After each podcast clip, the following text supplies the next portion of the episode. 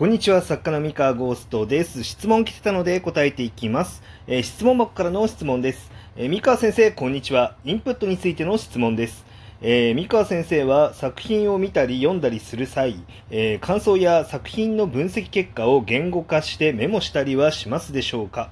えー私は作品をインプットする際、面白い場面など頭の中で分析したりはしますが、特に記録には残していません。えーそれだとすぐに忘れてしまうので、インプットしたことにならないのかなと、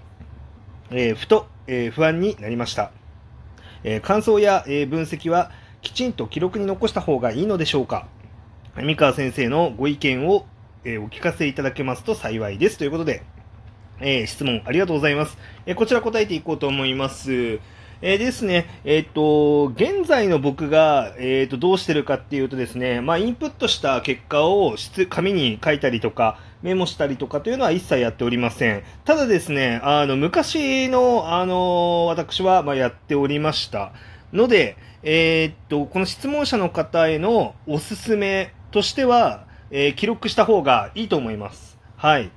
えーとですね、まあ今やってないくせにそれをお勧めするのってどうなんだよって話なんですけれども、えーっと、まあ、私の場合はですね、あの、デビューするまでの間にですね、あの、腐るほどやってきたんですよね。あの、インプットするときにしっかりと、まあ、整理してですね、あの、文字に起こしてですね、えーちゃんと自分が理解できるように、まあ、理解するにはどうしたらいいかっていうので、まあ、ひたすらやってきてですね、まあ、慣れたわけですよね。で慣れちゃったから、もう別に書かなくても、大体頭の中だけで全部正確に整理ができるというふうになってきた。まあ、今でもですね、あの、ちょっと考えまとまらないなとか、あの、ちょっと怪しいな、ちょっと自分、手癖で考え、あの、分析しちゃってて、ちゃんと整理できてないなって思ったら、まあ今でもですね、えーしっかりと紙だったりとか、えーデータでね、あの、アウトプットして、こう自分のインプットした結果って言いますか、その分析内容っていうのをしっかりと出力するというのをやっております。はい。なので、まあ、ちゃんと書いた方がいいんじゃないですかね。えーで、あとですね、あの、まあアマチュアさんと言いますか、まだあのしっかりと実績を出していない状態の、えー方ということで、あの本当に作品を正確に分析できてるのかっていうところを疑わなきゃいけないと、まあ、僕は思うわけでございます。えーなのでですね、まあ、作品からインプットするといって、まあ、頭の中だけで分析するっていう、まあ、おっしゃるんですけれども、頭の中で分析するとですね、まあ、正確なあの知識を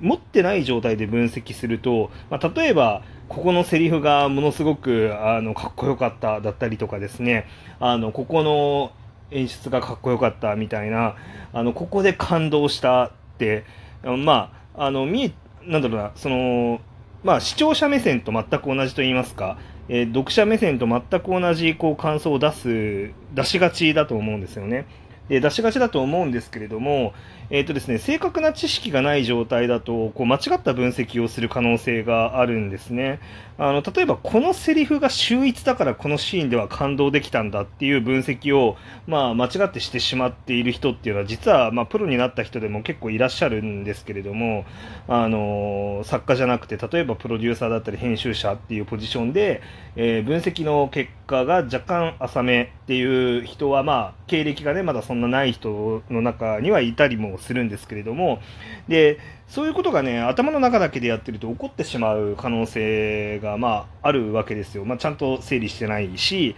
えー、と要はなんだろうな、ま正確な分析の方法を知らない状態で、まあ、やったまま満足しちゃうということをやってると、まあ、そういうミスを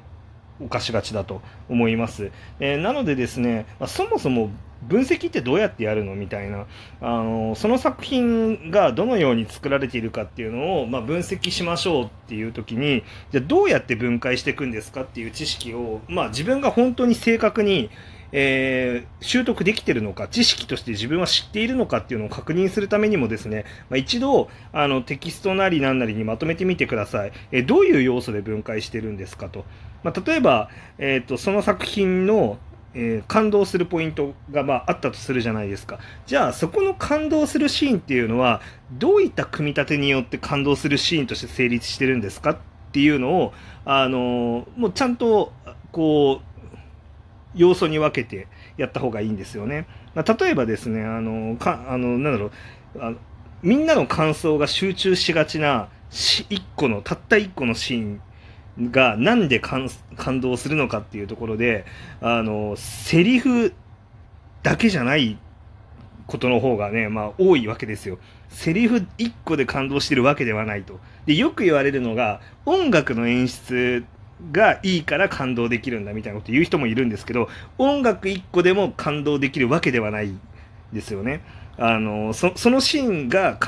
めちゃめちゃ感動する理由は別に音楽1個でもないしセリフ1個でもないしじゃあどこにあるのって言ったらじゃあそのそのシーンに至る手前のところにどんなえー、コンフリクトが設定されてましたかとかですね、あの、じゃあその物語全体がそもそも、えっと、そのシーンに向かってどういう風に流れてましたかみたいなところだったりとか、じゃそのためにどういう立て付けで主人公は置かれていて、その登場人物の配置されていて、どんな感性を持っていて、で、どんな感情の変化を経て今ここにいるんですかみたいな、そういうすごい緻密に構築されているんですね、物語って。でなのでで、そのどれだけ緻密に構築されているかっていうのをしっかりと分析しようとするとですね、あの、慣れてないと頭の中だけでは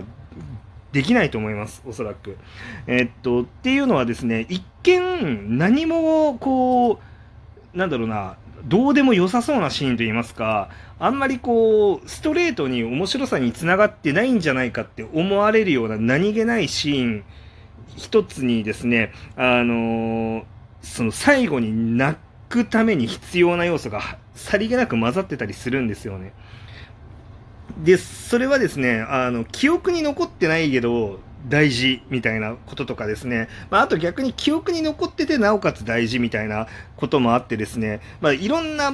パターンがあるんですよ。その物語の、なんか、ある一定の効果をここで発揮しようと思った時にはこ、この構築が必要みたいな感じのものが、まあ、たくさんあってですね。で、それを、あの、ちゃんとですね、文字に、こう、残すと言いますか、自分の中で、あじゃあここはこうなんじゃないかあのこのシーンはこういう意図があって置かれてるんじゃないかっていうのをあのしっかりと一個一個細かくですねあの分析してこう出力しておくっていうのが、まあ、すごい大事なんじゃないかなと思いますね。で、こういったですね、その、大真面目に作品を分析するとか、作品をインプットするみたいなのを、まあ、茶化すような傾向が若干あの、世の中にあったりするんですけど、SNS 上とかだとね。まあ、例えばですね、作者はそんなこと考えてないよみたいな、あの、そんな、あの、なんだなんだろう、すごい真面目に、その大真面目に作品のことを考察してるけど、作者の人そんなこと考えてないと思うよみたいなのが、まあ一時期ちょっとミームになったじゃないですか。で、まあなんか、その茶化すようなね、感じのこと、まああるんですけれども、えっとですね、これって罠があって、その作者の人はそんなこと考えてないかもしれないが、あの、もし考えてなかったとしてもですね、あの、考えてないけど作品に組み込まれてたんですよ。で、考えてないけど組み込まれてて、で、組み込まれてたから面白かったわけですよ。で、あのー、それがですね、なんだろう、意図して組み込むのか、意図せず組み込まれてしまってるのかの違いでしかなくて、結局それが組み込まれてるから面白いわけですよね。で、あの、意図しないで組み込んでしまった人、で、その自分はそんな深いこと何も考えてないですよって言ってる、あの、方がですね、じゃあ、他の作品を作った時にです、どうなるかっていうと、まあ、意図してないがゆえに再現性がなかったりするわけですよね。だから、なぜかわからないけど、この作者さんの新作全然面白くないみたいな感じになってしまう恐れがあるわけですよ。まあ、あのー、だから、別に何も知らない何も知らない、何も意図してなくても、結果的に面白いものになるっていうことはあり得るんだけれども、ただ、面白いっていう結果を出したものに関しては、ある程度やっぱり、それを、そのが面白くなり得るだけの何かっていうのが、まあ、秘められてるっていう考えていいと思います。だだからなので、あの、作者の人が本当に意図してるのかどうかっていうのは全く関係なく作品っていうのは分析していいと思いますし、で、その、分析の結果、この作品の面白さはこういうふうに、あのなんだろうな、再現されている。あの、この要素があるから面白いんだっていうところが分かったらですね、それをしっかりテクニックとして自分のものとして吸収して、自分がやるときには意図してやればいいだけの話なんですよね。でなので、まあこのね、何も意図せずに何も考えずに、我天才なりと言ってですね、もう何も考えずに作ったものが、あの、みんなの心を打って、あの、大成功、あの、わーいってていうのが、まあ、一番かっこよく感じるかもしれないですけれども、まあ、その、まあ、一発屋でいいのかと、あの、いうとこですね。あの、作品を作ったまま、あの、長らく生きていきたいんじゃないですかと、いうことを考えたら、まあ、ある程度理屈でね、自分の中に、あの、しっかりとその理屈を落とし込んでいくっていうのは、まあ、アマチュアのうちにやっといた方が、まあ、いいんじゃないかなと思いますので、まあ、ぜひね、あの、インプットするときには、あの、大真面目に、あの、記録しておくといいんじゃないですかね。うん。で、記録しておいて、で、慣れたら、もう本当に、わざわざ紙に書かなくても、もう見たら全部頭の中で、あの、分析できますっていう状態になったら、あの、やめればいいんじゃないですかね。っていうふうに、はい、個人的には思います。まあ、こんな偉そうなこと言ってますけれども、まあ、結局その分析といってもね、あの、独断と偏見でしか、僕、僕の場合はね、やってませんので、あの、独断と偏見と、まあ、あの、ある程度のね、こう、知識を、他の人のね、あの、知識とか、えっ、と、まあ、大学とかで研究されているような、まあ、ものとかっていうのを参考にしながら構築した、まあ、持論ではあるんですけれども、まあ、なんだろう、まあそういったものを基準に分析してるだけなんで、まあ自分の分析が正しいかどうかもね、わからないですけど、まあとりあえず自分はそんな風にやっておりますという話でした。えー、というわけで、えー、今日の話は以上です。創作活動頑張ってください。それでは。